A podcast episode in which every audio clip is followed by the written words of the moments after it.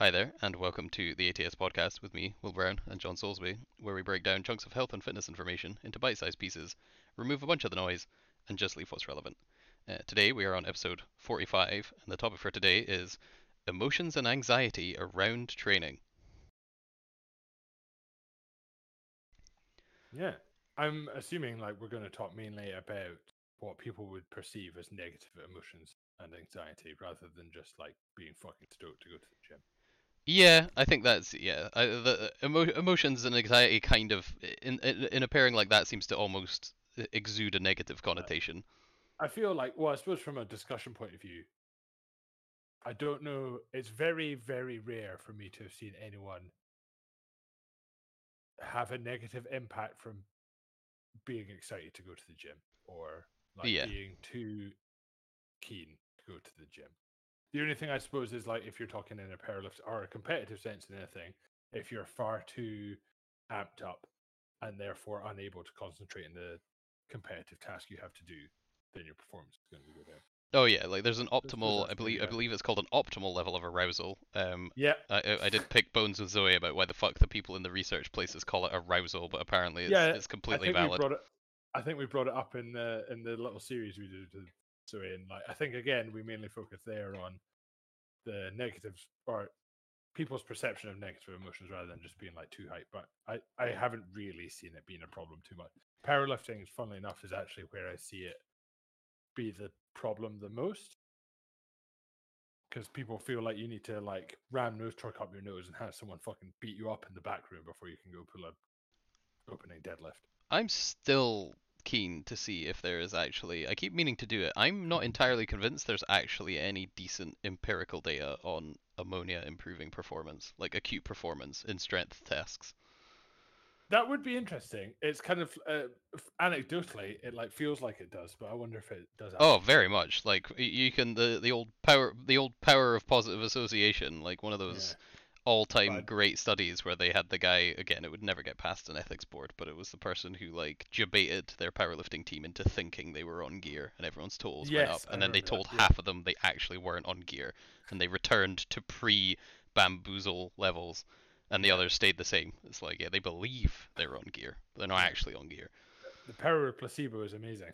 Oh yeah, massive. Like I'm pretty. I'm, I like I again. I have fucking absolute barely entry level knowledge on data interpretation, but I'm pretty sure they actually have a coefficient to try and like essentially associate with that. That's like as in Yeah. they have like a coefficient to chuck on before the relative significance of the data is interpreted to account for likelihood of placebo. As in like if it's a double blind, then people don't really know, or like depending on how you set stuff up. Like if you're setting up like a supplement, if you just give one group the supplement and the other group gets fuck all, like the people without obviously know they're not getting anything. Which is why you if do the everyone gets a nondescript pill, yeah, no one knows. like you were doing your you were doing your COVID like your 5G vaccine. You're getting your oh chip. yeah, I didn't get told until it was like uh, there was like an actual mandate on what you had to get up to and like what next ones you could get, and then I had to know so that I could actually get the right next. Yeah, which again is pretty funky. Um, emotional anxiety around training. Um, again from so for anxiety, like a very this might be this, is again from a very grasping at basic understanding of the of the topic. But as far as I am aware, anxiety doesn't have a clinical diagnosis. Like there is no like with depression you have clinical and non-clinical if I'm aware, which is like like a depressive episode where you essentially feel really shit. However, Yeah. there's like nothing testably wrong with you. However, you have clinical depression, which is due to some funky chemical imbalance, limitations, receptor issues in brain. Um, whereas anxiety, I don't believe, has a clinically diagnosable pathway I honestly have no idea. but the the point being that it kind of and again I think a lot of this seems to be reflected. You obviously have medications and things that can help manage the symptoms. But the symptoms from well, my understanding of it are almost entirely self-generated. Like I imagine some people are going to be more sensitive in various things, but it seems like a lot of things are self-perpetuating and self-fixing. Like you you are the only real person that can kind of help yourself with anxiety. A lot of the time, like it is just something you kind of have to deal with. Yeah. You can have medications and things to help manage the symptoms and stuff, and it might be that it's made worse by other medical conditions and various things. But for anxieties around the gym um, and around training, I think because again, everything everything that I feel people would say that comes up as a relatable re- relatable feeling of anxiousness about the gym or training are just kind of thoughts. Like they aren't always real. Thoughts or thinking thoughts? Yeah, like they they kind of just yeah thinking thinking thoughts, not not hose. Um, like not like Megan Thee Stallion isn't like I mean Yeah. if she is policing your gym and not letting you in for some reason then yeah fair enough like I wouldn't want to mess with that either. Um, she could take me hundred percent. The um, but yeah, it just seems like the or classic kind of stuff around training is I feel bad. Like classic training scenario. I mean, fucking me today. Like you feel like you don't get very good sleep. You know you've got to train, and you're like minted. I can't wait for training to be impacted by my lack of sleep. In my head, Yeah. I know that. Mm, Given that I don't sleep the best most times, like I'm on and off. Like I sometimes have good sleep, sometimes have bad sleep.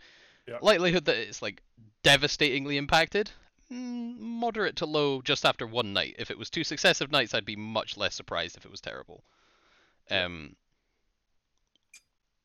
and even then, it's still like you still have it where you're like, oh, training's gonna be shit, and then you're like, you don't actually know that. You're just like, I'm expecting it to be bad because I've had a lack of sleep, but then you kind of think it through, or I think it through, and I was like, well, it's only been one night. Night before was actually okay. Um, we'll maybe pre-workout today instead of when I usually wouldn't, and then I would just be like, we'll see how it goes. Doorbell pinging in the background, very good. Um, Yeah, and it- we'll and just for you, like, pre-workout and we'll just see how it goes. And for you, today is an example of that. Of like, yeah, she pulled a PB. Yeah, like second week of block. Um, I don't really have any decent data for my usual second week of block on trap bar deadlift because last time, or last time actually it did go well, but I also pinged something which like floored me for like, or meant that the subsequent couple of weeks went badly. Yeah.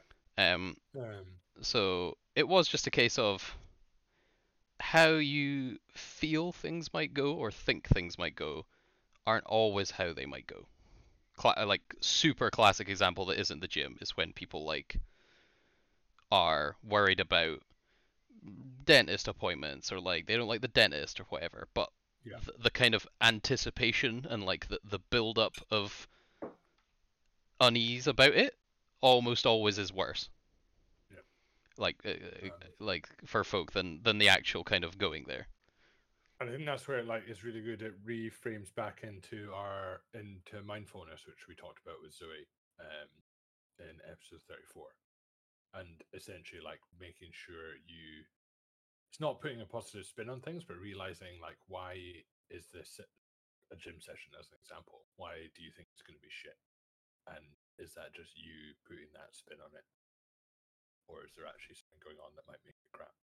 Yeah, like and and realistically, like performance can be kind of sporadic, but most of the time you, you can't you physically can't know. Like that this is sorry, this is what I find funny about it is that like you can't know. Like the the the million dollar idea in in fitness is and sport training in general is if you could have if you have some way to predict training outcomes prior to training. Like if you had some little measurement something you could do that would accurately and consistently turf out correct training outcomes. As in like this person is this percent trainable.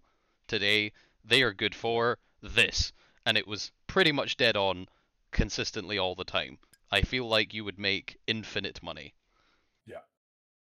like any and all professional sports teams would be like minted we have Yeah. a we literally have an accurate and consistent statistics to tell us how ready to play our players are. That's correct.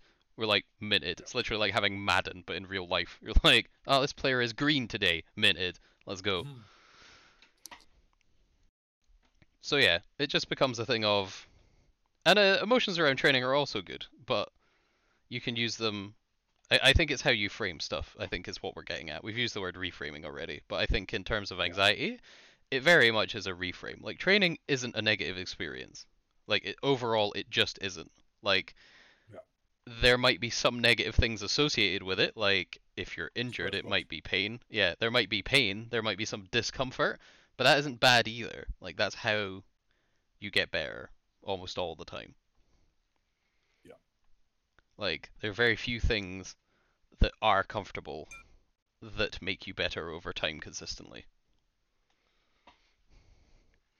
Uh, but yeah, the um, again, this isn't. Uh, I think one of the key things that we talked about with Zoe is that it's fine. Like you, you need to acknowledge the thoughts. Like mm.